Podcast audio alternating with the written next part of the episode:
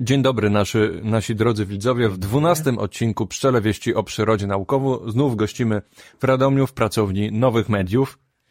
Przy Ośrodku Kultury Amfiteatr. I, I dzisiaj będzie nietypowy odcinek, bo będzie taki mocno pszczelarski. Mm. Najmocniej pszczelarski. Tak uważasz? Okej, okay, nie mam na ten temat zdania, ale na pewno będzie typowy w tym sensie, że omawiamy dla Państwa znów tradycyjnie trzy publikacje naukowe, czyli podkreślam, dla nas to są takie te raczej z wyższej półki, takie, które mają porządne, są re, artykuły są recenzowane według systemu peer review. Co to znaczy? Odsyłamy do naszego pierwszego odcinka i tutaj nawet możemy, mamy taką możliwość podać taki skrót na górze, okienko do tego. To zrobimy. Dobra. Mhm.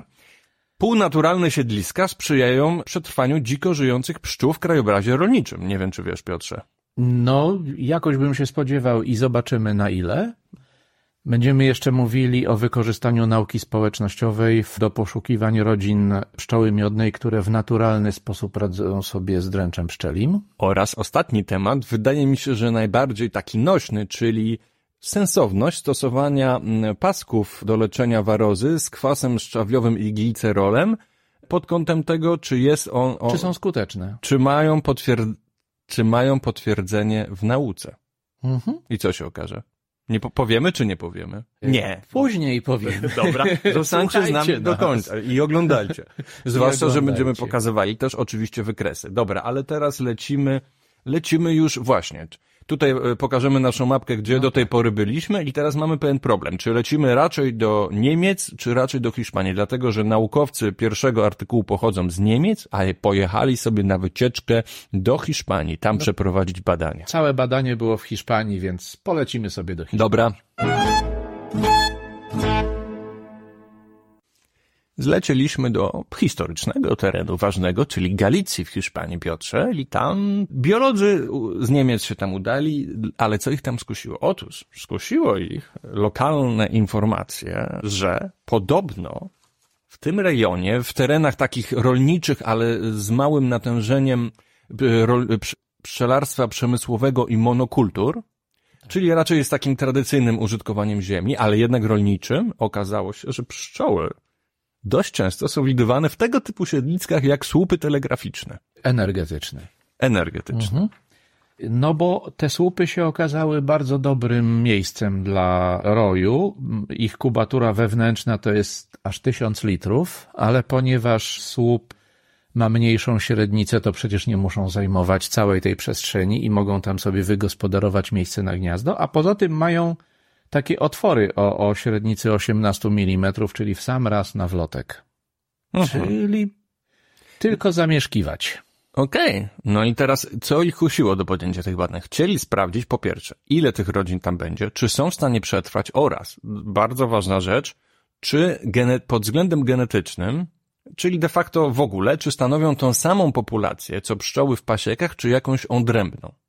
Mhm. I przebadali właściwie odkryli 52 dziko żyjące rośliny, rodziny pszczele, rodziny pszczele, ale rośliny też odkryli, o czym zaraz powiemy. o roślinach też będziemy mówić. Tak, tak. 52 rodziny, Piotrze, dziko zamieszkujące, znaczy właśnie, i to był pierwszy etap. Zamieszkujące to by, na razie było że zbyt dużo słowo, po prostu bytujące w danym momencie, kiedy oni je odkrywają. Natomiast tak. inna sprawa jest, co ich to interesuje, jak one długo mają tam możliwość przetrwać.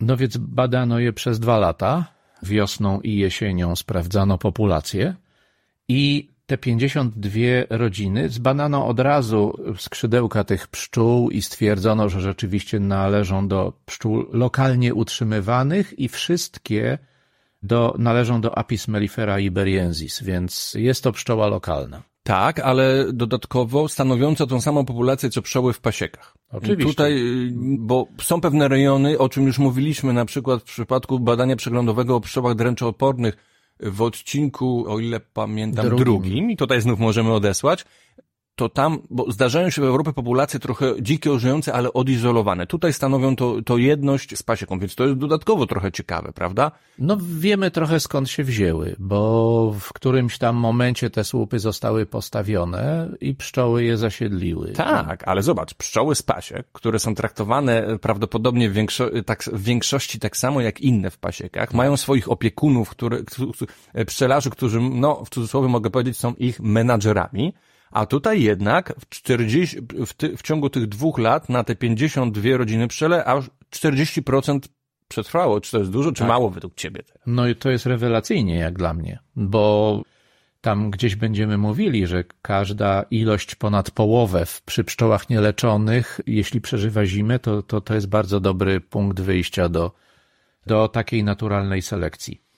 I teraz, czy to jest takie proste, że wystarczy dzikie siedlisko, e, żeby pszczoła no, w 40% miała szansę przetrwać? Otóż nie. Właśnie nie, ponieważ te siedliska podzielono na rolne, półnaturalne, bardziej naturalne, czyli poniżej 25% nieużytków, między 25 a 50% nieużytków i ponad 50% nieużytków. I niestety z tych, które bytowały na terenach rolnych, czyli poniżej 25% nieużytków, ani jedna rodzina nie przetrwała. Było ich bodajże sześć, więc tam. I tu jest, na tym wykresie to bardzo dobrze widać. Tak, na wykresie widać, na mapie też widać, bo tam te półkola, które są po prawej stronie oznaczały badania w 20 roku, po lewej stronie w 19 i tam, gdzie kółeczko jest zakolorowane, to pszczoły przeżyły zimę, a gdzie niezakolorowane, dobrze mówię? To pszczoły chyba nie przeżyły zimy. Ale jeszcze to sprawdźmy, bo to jest tylko chwilkę. A nie, przepraszam, to są kolory. Zielony i czerwony kolor. Zaznaczymy, które zimę przetrwały, a które nie przetrwały.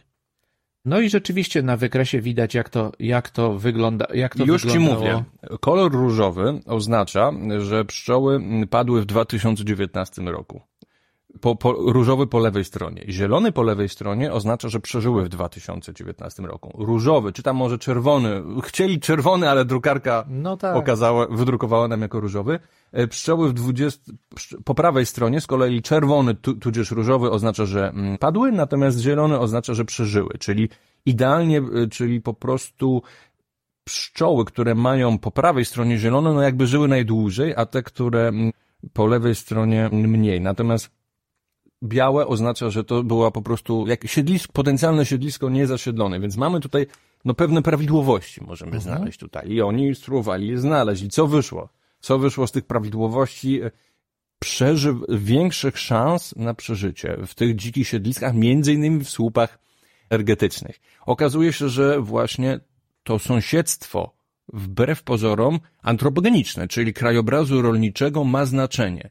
Mm, Idealnie, znaczy idealnie, może nie idealnie, ale komfortowe dla, dla przetrwania rodzin pszczeli było środowisko na skraju lasu, który obfitował w pyłkodajne drzewa, takie jak, takie jak kasztan lub lipa Tak.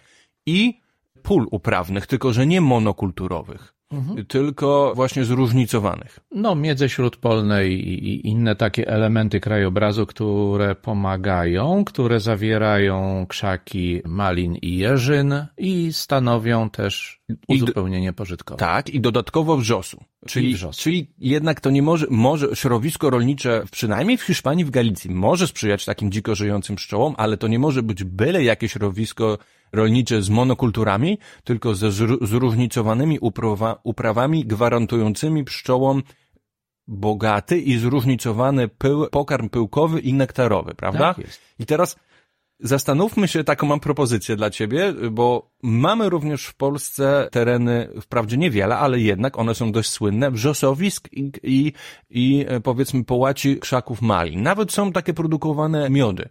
E, Prawda? Odmianowe, malinowe i wrzosowe. I teraz, czy, czy w Polsce byłyby szanse, żeby tam również w 40% mogły przetrwać takie rodziny pszczele, według ciebie? No wiesz co, no ty, ty powiedziałeś na samym początku coś, co jest kluczem.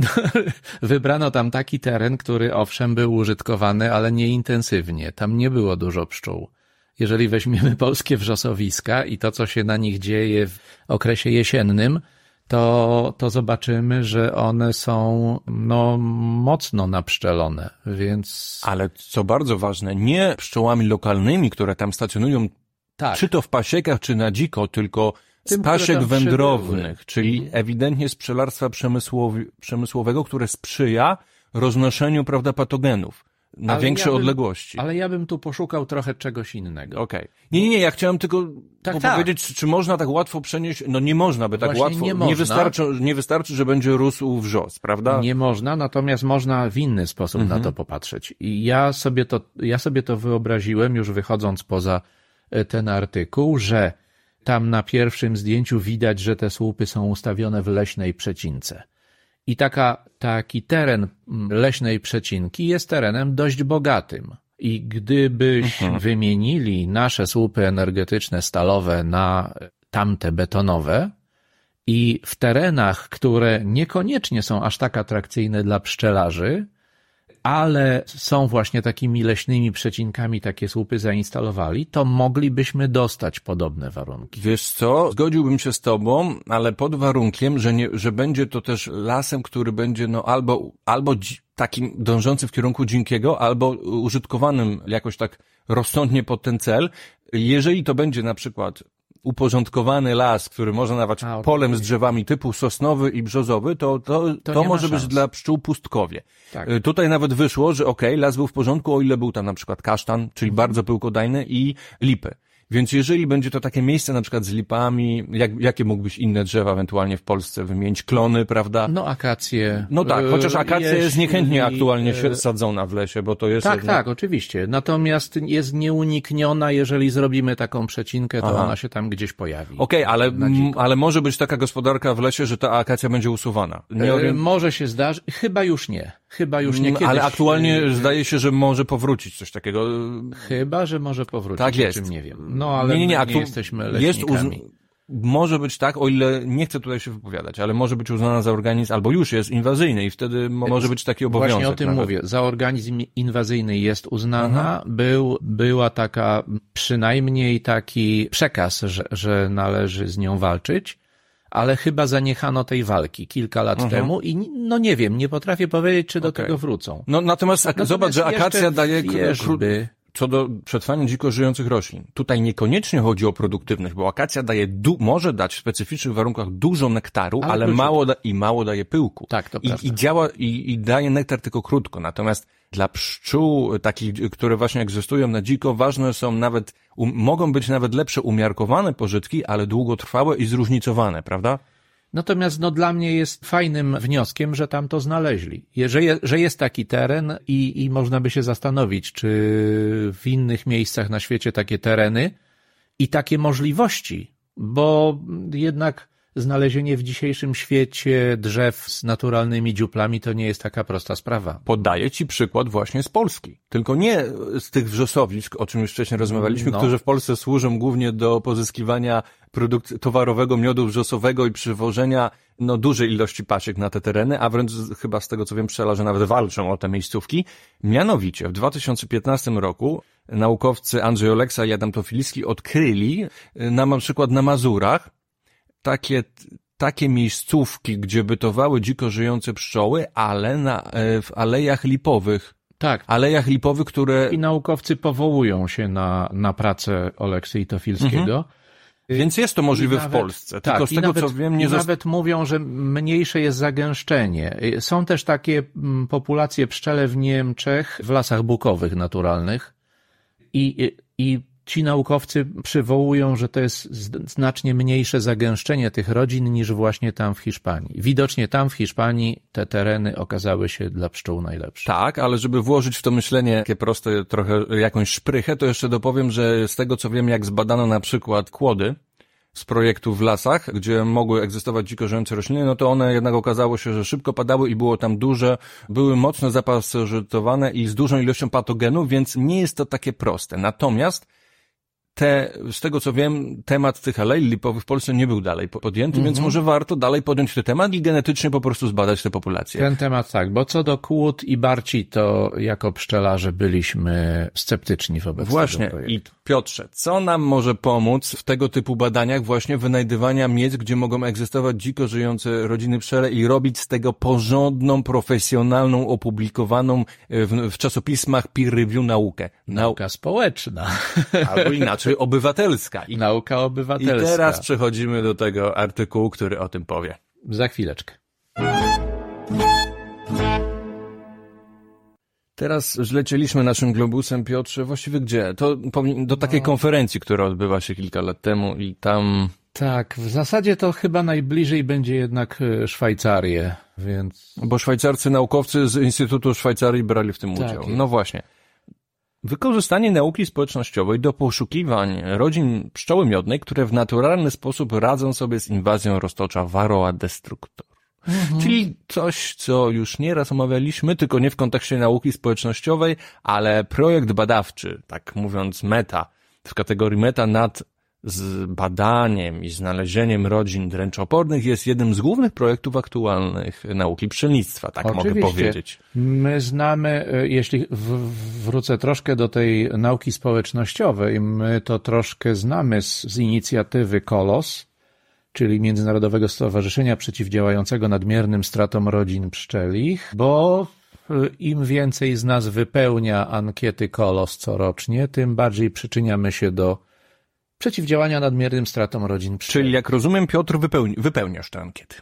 Do tego jeszcze przejdziemy na końcu, bo mam tu pewien wniosek z tego, o czym rozmawiamy. No dobrze, w każdym razie może powiedzmy o co chodzi w tej nauce społecznościowej, chociaż ja też lubię określenie obywatelska, bo to narzuca trochę myślenie o tym w ten sposób, że zwykli, szari, tak zwani obywatele powinni się aktywizować i wtedy osiąga się lepsze rezultaty. Troszeczkę tak jak w polityce i demokracji. Ja pamiętam jak też jak, jak małym człowiekiem byłem i miałem świadomość, że większość komet, które przylatują w okolice Ziemi jest wykrywana przez amatorów. Taki, taki to był czas, kiedy każdy mógł się zapisać i nazwać kometę swoim nazwiskiem lub kogoś bliskiego. Piotrze, nadal coś takiego jest. Otóż informuję Cię, że dzięki, w dobie internetu to zostało rozwinięte do stron internetowych i aktualnie jest jest taki projekt, który, którzy amatorzy, pasjonaci astronomii mogą między innymi pomagać naukowcom w, od, w klasyfikowaniu nowo odkrytych galaktyk. I z tego co wiem, to jest nieocenione, dlatego że nawet sztuczna inteligencja tak zwana jest tutaj troszeczkę intuicji ludzkiej do tego potrzebne i z tego, no naukowcy choćby nie wiem jak dobrzy, jak, jak będący specjalistami w danej sprawie, no nie byli, chodzi o czas i pieniądze, nie byliby tego w stanie, w stanie poświęcić tego czasu i po prostu zatrudniają w cudzysłowie chętnych ludzi, którzy za tak. satysfakcję współuczestniczenia, ewentualnie napisania gdzieś tego na dole, że pomagali w publikacji naukowej, po prostu to robią. Inne przykłady. Gra Foldit. E, gra, e, to, tutaj ten projekt obywatelsko-społecznościowy został mm, skonstruowany w grze, gdzie uczestniczy konkurują między sobą, kto lepiej, intuicyjnie mm, odgadnie po wzorze chemicznym, jaką struk- jak, jak skomplikowane białko, jaką przyjmie strukturę w przestrzeni, wiesz? Mhm. I, I ci, co jakby robią to coraz lepiej, przechodzą do następnych leveli, jak to się w grze nagrywa, nazywa, czyli etapów i coraz bardziej trudne białka odgadują i w końcu nabierają takiej intuicji, gdzie robią to dużo szybciej i okazuje, i są już badania na ten temat, mhm. gdzie na podstawie mistrzów tej gry po prostu opracowano nawet, opracowuje się nowe leki. No, Także no, świetny przykład, akurat nie słyszałem, bardzo fajnie. I ostatni, Od, w ten sposób za pomocą, za pomocą klasyfikowania dźwięków w internecie, ka, ka, każdy może to też zrobić po krótkim przeszkoleniu, tak samo jak są Gromfoldy. Zachęcam.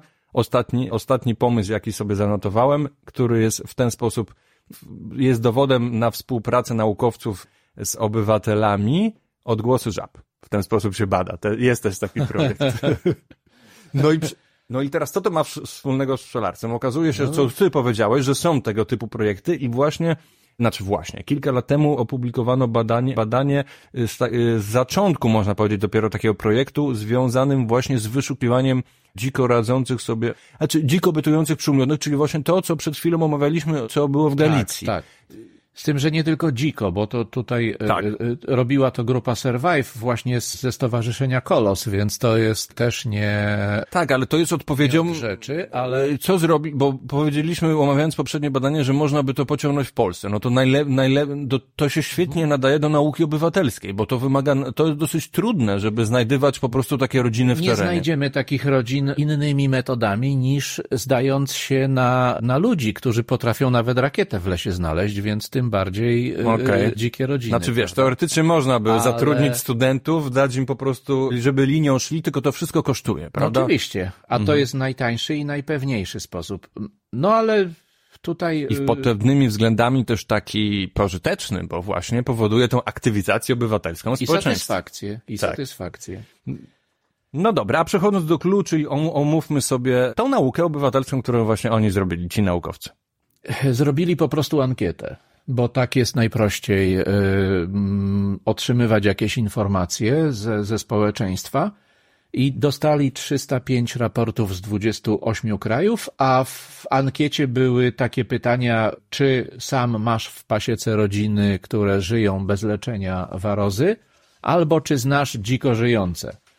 I pokażemy Wam strukturę tej ankiety. Ona była właśnie albo dla pszczelarzy, albo dla obserwatorów pszczół dzikich, albo też trzecia wersja dla takich, którzy i sami mają takie pszczoły i znają dzikie pszczoły na swoim terenie. I najwięcej zgłoszono tych rodzin chowanych w pasiekach, bo aż 241, Tak, Które- tych 305, 200, które w jakiś 201 sposób musiały przeżywać bez leczenia. I tutaj podzielono to na cztery kategorie. Mniej niż 3 lata, od 3 do 5 lat, pomiędzy 5 a 10 i ponad 10 lat.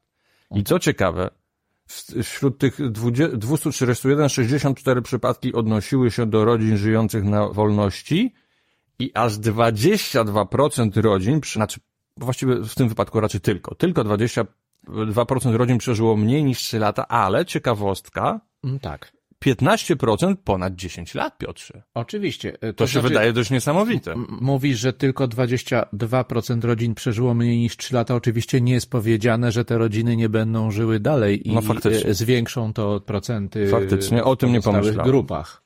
Natomiast rzeczywiście 36% to jest od 3 do 5 lat, potem 26% od 5 do 10 lat i 15%, aż 15% żyje już ponad 10 lat faktycznie. Y, Z tym, że oczywiście to nie jest tak, że oni tam wyznaczyli kryterium przy pasiekach, że to ma być co najmniej 5 rodzin i uzupełnianie coroczne po spadłych rodzinach ma nie przekroczyć 50%, bo tylko wtedy uznaje się, że tak naprawdę rodziny przeżywają. Tak, i są w miarę stabilne. I są w miarę stabilne, jeżeli uzupełnimy brakujące mniej niż 50%.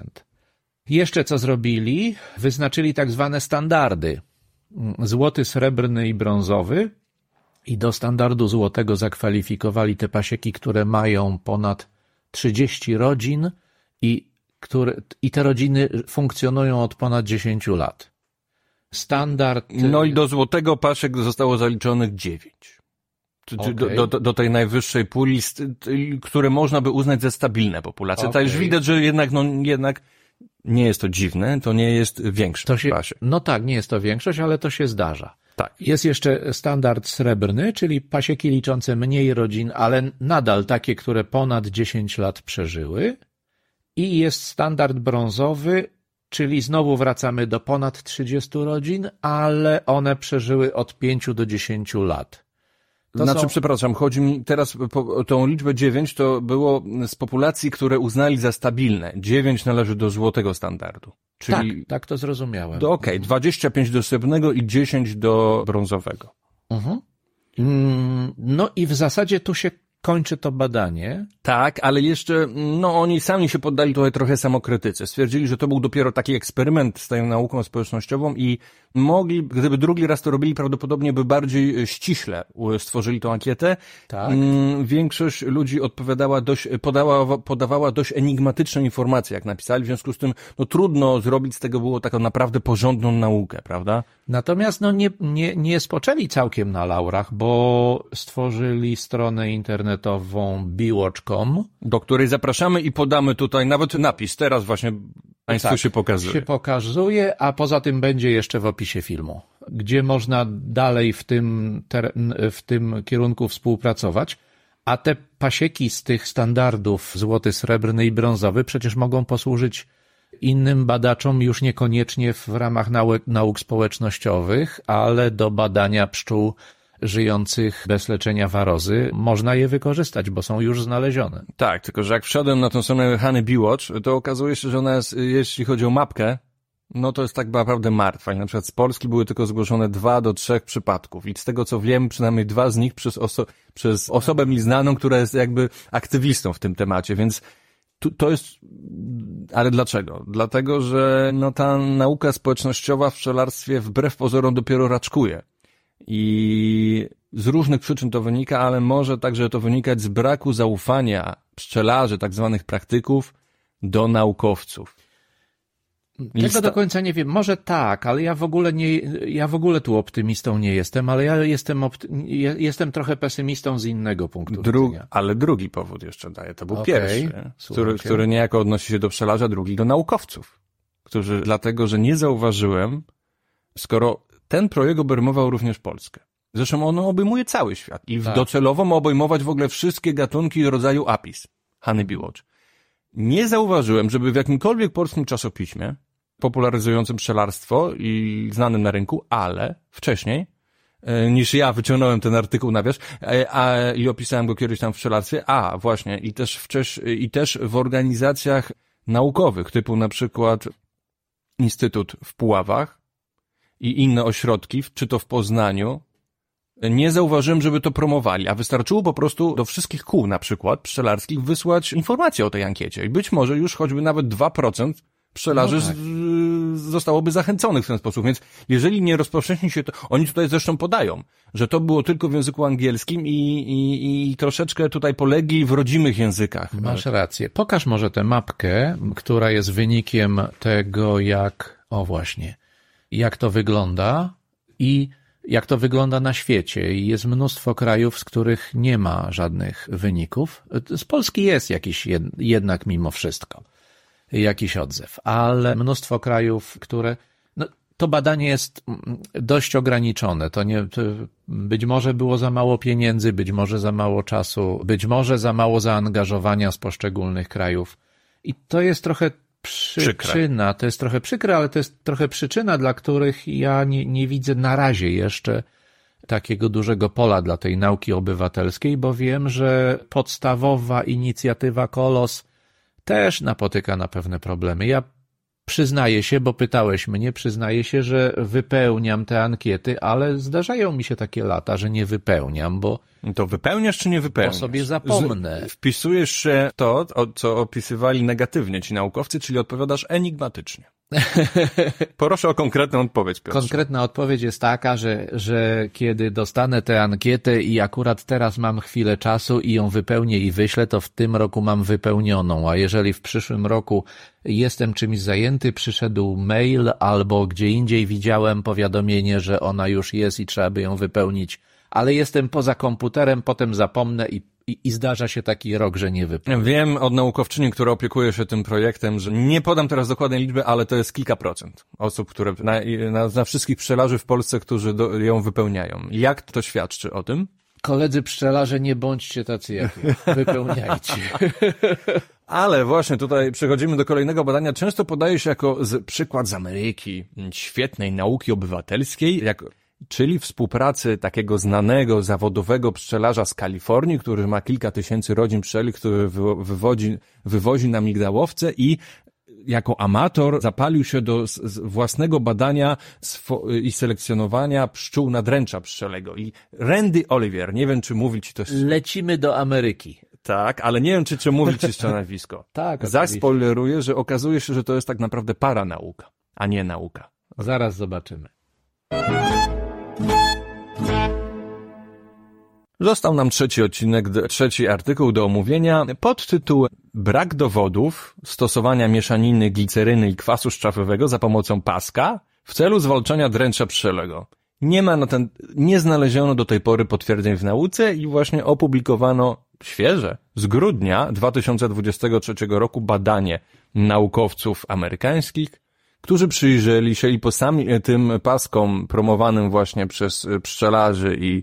Sprostujmy, sprostujmy, że to oni to zrobili nie na paskach, tylko na, na ręcznikach. ręcznikach papierowych. Tak, bo teraz sobie zobaczcie zresztą. Nie ukrywajmy, że tutaj, bo zresztą samo to nazwisko pada w tym artykule, Chodzi o Randego Olivera, który wypromował tą metodę, sam ją zresztą opracował, żeby była tania. Chodzi o to, że nanosi się tą mieszaninę w gorącej cieczy glicerolu glicytam gliceryny i kwasu szczawiowego na taki ręcznik y, kuchenny, coś w tym stylu, taki wzmocniony. Chodzi Oni to o nazywają ręcznikiem sklepowym, ale chodzi o wzmocniony ręcznik, nie taki, który się rozpada od razu, tylko jest nieco trwalszy. Bo chodzi o, y, te, te, teoretycznie, teoretycznie, rzekomo w tej metodzie chodzi o to, że dział, skuteczność działania ma być powodowana przez to, że pszczoły to długo zgryzają i ten kwas trzawiowy się do środowiska ula uwalnia długo i dręcz pszczeli ma z nim kontakt dłużej niż tylko jednorazowe odparowanie.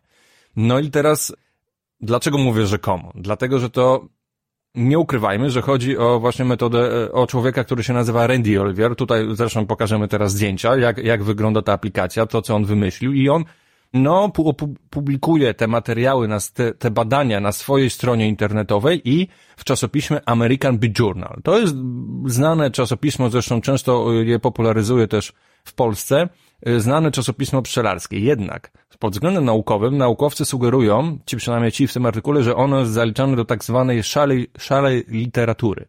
To są czasopisma, które wyglądają jak naukowe, ale albo popularne naukowe, ale de facto nie ma w nich mm, recenzji e, naukowych z prawdziwego zdarzenia. Nie ma anonimowych, niezależnych recenzentów, którzy oceniają badania i te artykuły do publikacji. W związku z tym, na przykład te badania nie moglibyśmy według naszych zasad, jakie sobie tutaj przyjęliśmy, omówić.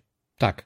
Mm, jeżeli te recenzje się pojawiają, to mają pewne wady. Nie są anonimowe, więc Dostęp do, do danych dodatkowo. Dostęp do danych Na co jest oni istotny, zwracają bo uwagę. w tych badaniach, które omawiamy, zwykle można poprosić o dane, jeśli one w ogóle nie są umieszczone na jakimś bezpłatnym serwerze. W tym wypadku są, na takim portalu, który, w, znaczy nie, na, są na GitHubie nawet wszystkie dane, na których jeszcze raz można by sobie zrobić statystykę. Tak. Natomiast mówimy o badaniu, które omawiamy, o tak. badaniu skuteczności metody Randy'ego Olivera. Tak, i to dane z tego badania są umieszczone w takim, w takim standardzie, który wypracowała Unia Europejska, Zenodo to się nazywa.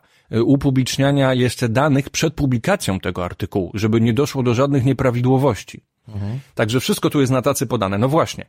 A oni na początku mieli pomysł, żeby zrobić metaanalizę tych wszystkich badań właśnie, które ukazywały się w, Ameri w American Bee Journal. Bo później doszło też do tego, że właśnie, że Randy Oliver, zresztą co, co tutaj chwalą oni jak najbardziej, zaczął współpracować z innymi pszczelarzami i zgromadził wokół siebie taką grupę, którą razem to testują i de facto oni mu nawet sponsor, nawet sami sobie sponsorują te badania, wpłacają mu do, dotacje. Mhm. Także zrobił coś takiego jak właśnie, czy to jest nauka? No, zrobił coś takiego jak nauka obywatelska, tylko że nie do końca, bo nie, nie publikuje tego naukowo. I oni, chcąc zrobić, chcąc zrobić norma, najnormalniejszą rzecz na świecie nauki, czyli metaanalizę tych badań, nie mogli, czy nie mogli po prostu na przykład mieć dostępu do jego danych, do mhm. jego badań. No czyli, jak, czyli musi, mu, zaniechali tak naprawdę, ten pomysł. Tak naprawdę jedyne, co mogli zrobić, to spróbować poświadczyć, yy, spróbować yy, zduplikować te badania po swojemu i pokazać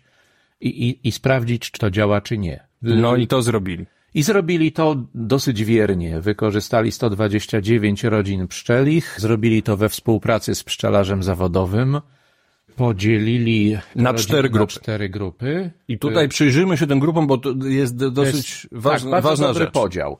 24 to były, to były rodziny kontrolne, które, które w żaden sposób nie były zaangażowane w badanie. Po prostu stały sobie obok.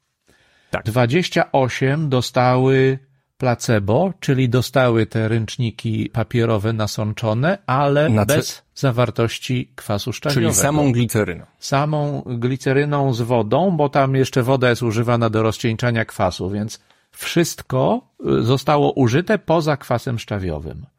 No i 38 i 39 rodzin dostało ręczniki z kwasem szczawiowym albo ze średnim stężeniem, albo z wysokim stężeniem. I od razu powiem ile. I to jest oczywiście wzorowane na jednej z metod Randy Olivera, najprawdopodobniej. Nie mam powodu, żeby nie wierzyć tutaj tym naukowcom, czyli 18 gramów na, jed na jeden ręcznik, a to było wysokie stężenie, a niskie to 12 gramów. Mhm.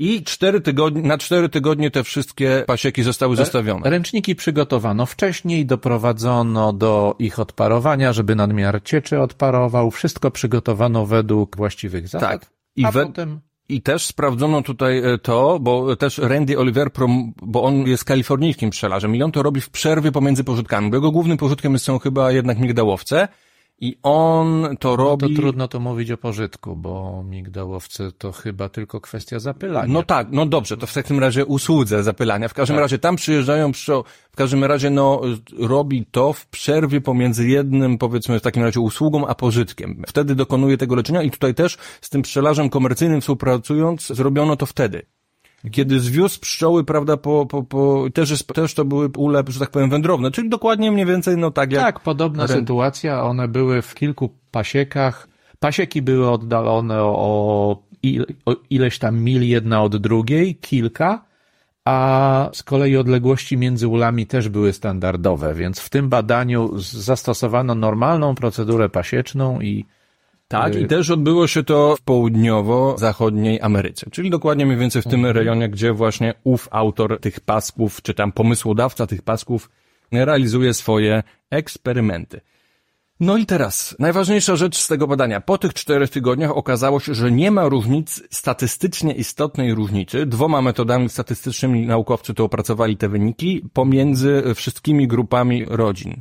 Które, na, Owszem, można zauważyć, zobaczcie sobie, tak naprawdę tutaj jest, to jest grupa kontrolna. Tak, tu jest rozstrzał, czyli te kropeczki, jak to było różnie, tu jest powiedzmy... Tu jest pewien przyrost roztoczy tak, w ciągu tych czterech... Przyrost roztoczy, natomiast to, co nas interesuje, czyli mediana, to jest tutaj, gdzie się wcina to, że tak mhm. powiem, ten prostokąt. I zobaczcie sobie, że owszem, no można by powiedzieć, że minimalnie ta grupa kontrolna miała więcej, powiedzmy, niż ta grupa, która dostała high dose, czyli wysoką dawkę kwasu szczawiowego, no ale tak. naprawdę to są zupełnie nieistotne różnice. Nie można powiedzieć, że kwas szczawiowy w długo oddawany do środowiska ula za pomocą tego ręcznika działa po prostu, że jest skuteczny, że jest sens jego stosowania.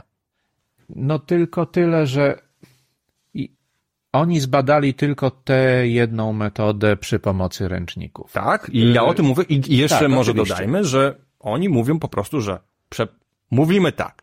U nas w Ameryce, w naszym klimacie południowo-zachodniej Ameryki, robiąc tak jak naśladując eksperymenty promotora tej metody, ale pod rygorem nauki, od, z artykułem od, o otwartym dostępie, z otwartym, z tak. otwartym dostępem. Nie Oni znaleźliśmy mówią, dowodów, tak, żeby to działało wszystko na ten temat. Oni mówią, że nie potwierdzają. Oczywiście, nie mogą potwierdzić według tych badań, które zrobili.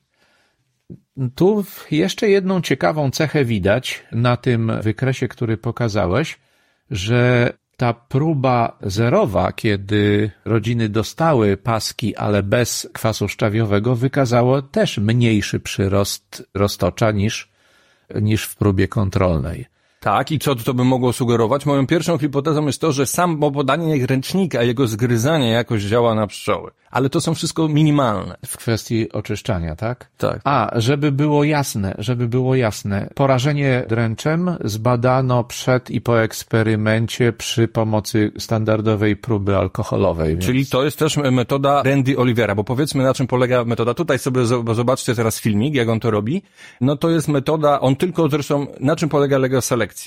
Że on stosuje, bada, bada tylko porażenie dręcza tą jedną metodą, czyli po prostu tak zwaną płukanką alkoholową. Musi zabić około 300 pszczół i tutaj sobie zobaczcie, jak właśnie to robi. Skonstruował nawet sobie takie pomoce, które samemu mieszają i, później, i jeżeli tam przyjął pewne kryterium, jeżeli pszczoły mają więcej lub mniej tego dręcza pszczelego, no to na, wchodzą do grupy z leczeniem lub nie. Jeżeli wchodzą do grupy z leczeniem, no to na przykład dostają ten kwas szczawiowy.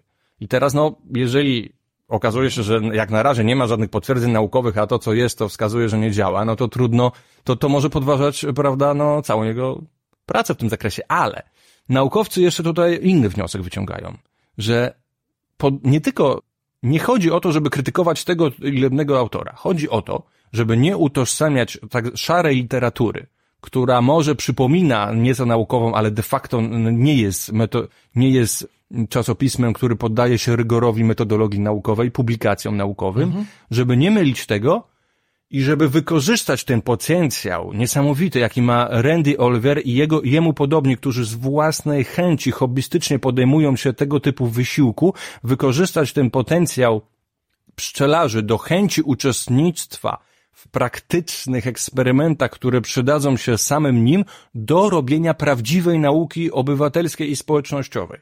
Okej. Oni Tylko poddają się mamy- samokrytyce, Mhm. stwierdzają, przepraszam, że ci wszedłem słowo, stwierdzają, ponieśliśmy na tym polu porażkę. Mhm. Tylko tu mamy jeszcze taką sytuację, że taka aplikacja kwasu szczawiowego jest tak samo w Polsce, jak i w Ameryce e, niezgodna z prawem. Tak, Bo- dlatego, ale naukowcy, jeżeli robią eksperyment, mogą, e, mogą, mogą prosić o pozwolenie Tak, tak. na stosowanie czegoś, co jeszcze nie mogą, co nie może stosować. To jest no, najnormalniejsza rzecz na świecie przy, Zgadza le- się, przy, ale właśnie o to mi chodzi. przy czy- procedurze, O, prawda? o to mi chodzi. Czy to, czy to nie jest tak, że, że to prawo, które mamy, jest nieco zbyt rygorystyczne, nieco zbyt restrykcyjne? Bo owszem, możemy powiedzieć, że, że naukowcy wystarają się o pozwolenie wykonania takich badań, wykonają, wykonają je, a jeżeli ktoś inny będzie próbował coś takiego zrobić, no to za stosowanie środków niedozwolonych dostanie do dwóch lat pozbawienia wolności. Znaczy tak? najczęściej dają kary, znaczy przynajmniej w Polsce, No z tego tak co się są. dowiedziałem, kary grzywny i albo ewentualnie zawiasy. Ale właśnie, wszedłem na stronę rządową, gdzie nawet stwierdza się w ostatnich latach, ten proceder rośnie ogólnie i być może te kary są zbyt łagodne, bo nie odstraszają. Natomiast y, czy powinno być? Wiesz, to może nie jest do mnie pytanie, tylko do prawników, jeżeli, albo do legislatorów, jeżeli postuluje zmiany prawa, to okej. Stan faktyczny aktualnie jest taki, przynajmniej w Polsce, że de facto jest pas, używanie takiego kwasu jest i jest sfałszowanym lekiem weterynaryjnym. Dlatego, że prawo mówi wprost, że jeżeli jakaś, mogę ci tutaj nawet przytoczyć, wetery, do, de, definicja wete, weterynaryjnego produktu leczniczego, który powinien być zarejestrowany właśnie jak każdy lek. Oznacza każdą substancję lub połączenie substancji, które spełniają co najmniej jeden z następujących warunków. Przedstawia się jako posiadające właściwości leczące choroby u zwierząt lub zapobiegające im. Można jeszcze dodatkowo dołożyć, że jest to substancja biobójcza, która może być w pewnej, na pewnej liście, która jest obwarowana do, dodatkowymi przepisami. Ale mówimy, jak tu, mówi, i mówimy tu o handlu tymi y, tak, tak. Może być to, może być to handel na przykład substanc, preparatem bez recepty, tak zwanym OTC, ale nadal to musi być, musi być, bo mamy dwa wyjścia. Albo jest to środek lecz, albo jest to lek i Tak. może być ewentualnie sfałszowany, albo jest to uzupe, tak, suplement, bo nie, nie, tak zwany suplement, czym jest tak zwany suplement? Uzupełniającą paszą dla zwierząt. Czy według Ciebie kwas zwalczający dręcza pszczelego jest uzupełniającą paszą dla zwierząt? Nie, nie jest. Według mnie nie jest. No to Yy, mamy sprawę jasną. natomiast Natomiast czy mamy tak jeszcze- powinno mamy być? jeszcze no wiesz co, jedno- Piotr, jeżeli używamy pewne leki, to jeżeli używamy je masowo, no to chyba one mają sens, jeżeli wiemy, czy one są skuteczne, nie uważasz? Y, Tak, uważam. A jaką Y, metodą się dowiemy w XXI wieku, czy są skuteczne? No, metodą eksperymentów i, i, i, i sprawdzenia. Ale tak? naukowo, naukowy Naukowo, oczywiście, że No, naukowe eksperymenty. Wszystko na ten temat. Być może jest tak, że Randy Olivier się myli i że te ręczniki jego w ogóle nie działają, a być może jest tak, że można znaleźć inne zastosowanie, bo wiemy, że kwas szczawiowy tak czy inaczej jest skuteczny w walce z warozą, więc Tak, tutaj chodzi tylko o ręczniki. tak, tutaj chodzi tylko o ręczniki. Natomiast można robić- kilka razy użyłeś określenia paski, Bo można robić mogą podejrzenia. funkcjonować jednak w inny sposób, E, wiesz jeżeli są aplikowane do wnętrza gniazda. Okej, natomiast samo to badanie ja powoduje, bym że... to badał. Samo, ale ja nie. Tak, natomiast samo to badanie, które nie potwierdziło, że ręcznik jest skuteczny, każe mi wątpić w skuteczność pasku, dlatego że jest to jednak bardzo podobna metoda. Nie mówię, że nie, oczekuję na świadectwa naukowe, czyli tak zwane evidence po angielsku.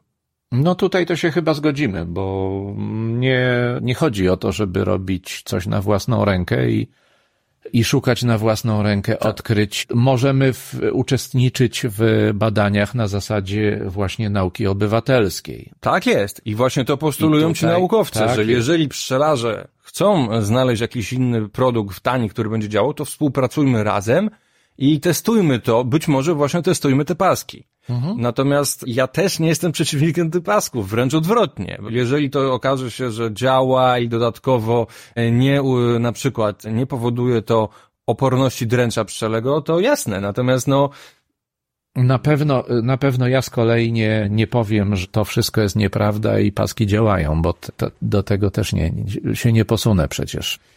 Na razie dla Państwa omówiliśmy artykuł, który sprawdził jedną z metod popularnych, e, rozpopularyzowanych przez Randy Olivera, mających dużo popleczników w różnych krajach, w tym w Polsce i okazało się, że niestety nie potwierdzili, że to działa. Dlaczego mówię, że to jest popularne w Polsce? Bo mogę bez problemu wpisując w wyszukiwarce internetowej znaleźć czasopismo, jedno z głównych trzech polskich czasopism popularnych w Polsce, tak. które udostępnia artykuł, gdzie jest nawet przepis podawany na de facto sfałszowany lek weterynaryjny. Te przepisy są ogólnie dostępne. Mhm. A co, są, co sądzisz o na przykład forach internetowych? Czy powinny być omawiane tego typu preparaty przed ich sprawdzeniem? No, trochę mi ćwieka zabiłeś w tym momencie, bo właściwie nie wiem co, nie wiem do końca co powiedzieć. Możesz nic Pomysłów, nie, nie mogę coś jeszcze, mogę coś jeszcze powiedzieć. Z pomysłów, które pojawiają się na forach internetowych, mogą się zrodzić bardzo fajne idee i nie mam co do tego, nie mam, nie mam z tym jakichś wielkich problemów. Natomiast jakoś mam świadomość, że te pomysły bez badań naukowych i bez określenia, że on mają zastosowanie, no to nie jest urządzenie mechaniczne, które można sprawdzić. Działa, działa, podnosi ramkę, podnosi, więc jest dobrze. Tu jest ingerowanie w organizm biologiczny, to jest jednak trochę bardziej skomplikowana rzecz i żaden jeden pszczelarz nie jest w stanie tego tematu skutecznie poprowadzić. Poza tym, tutaj trzeba udowodnić, że to ma, działa istotnie statystycznie. To Oczywiście. nie chodzi tylko o to, że będzie się mniej lub bardziej wsypał dręcz. To jest bardziej skomplikowane. Wchodzimy w coś takiego jak evidence-based medicine i evidence-based veterinary medicine de mhm. facto, czyli nauka weterynaryjna oparta na faktach. Jeszcze raz. Przedstawiliśmy wam badanie, które nie potwierdziło, tego, że ręczniki papierowe według jednej z metod proponowanej przez Randy Olivera działają w Ameryce Południowo-Zachodniej. I tylko tyle. I tylko tyle. Natomiast postuluje się, żeby ten potencjał do nauki obywatelskiej wykorzystać w prawdziwej nauce, która będzie opublikowana zgodnie z zasadami peer review, czyli będzie same eksperymenty, jak i publikacja będzie poddana niezależnej recenzji a Was zapraszamy na kolejny odcinek. Cześć. Poprosiłam swojego czasu, aby zajęli się jakimiś badaniami dotyczącymi pasków nasączonych gliceryną z kwasem szczawiowym. Nie ma wiele takich badań, ale coś tam jest. A temat jest bardzo praktyczny i ważny dla pszczelarzy. Towar Roza, jak na złość, wynalazł takie badania – które podważają sensowność tej metody. Mógł wybrać inne badania, ale nie, postanowił dołożyć Randy Olivierowi, który z jakichś względów go denerwuje. Nie lubię warozy, przez to. Jestem pewna, że z tym pyłkiem to też jego był wybór badania. Pszczelarz tak by nie postąpił. Nie podcinałby gałęzi, na której siedzi. On tylko udaje pszczelarza. Denerwujący z tym swoim mędrkowaniem jest strasznie. Forum Stowarzyszenia Polanka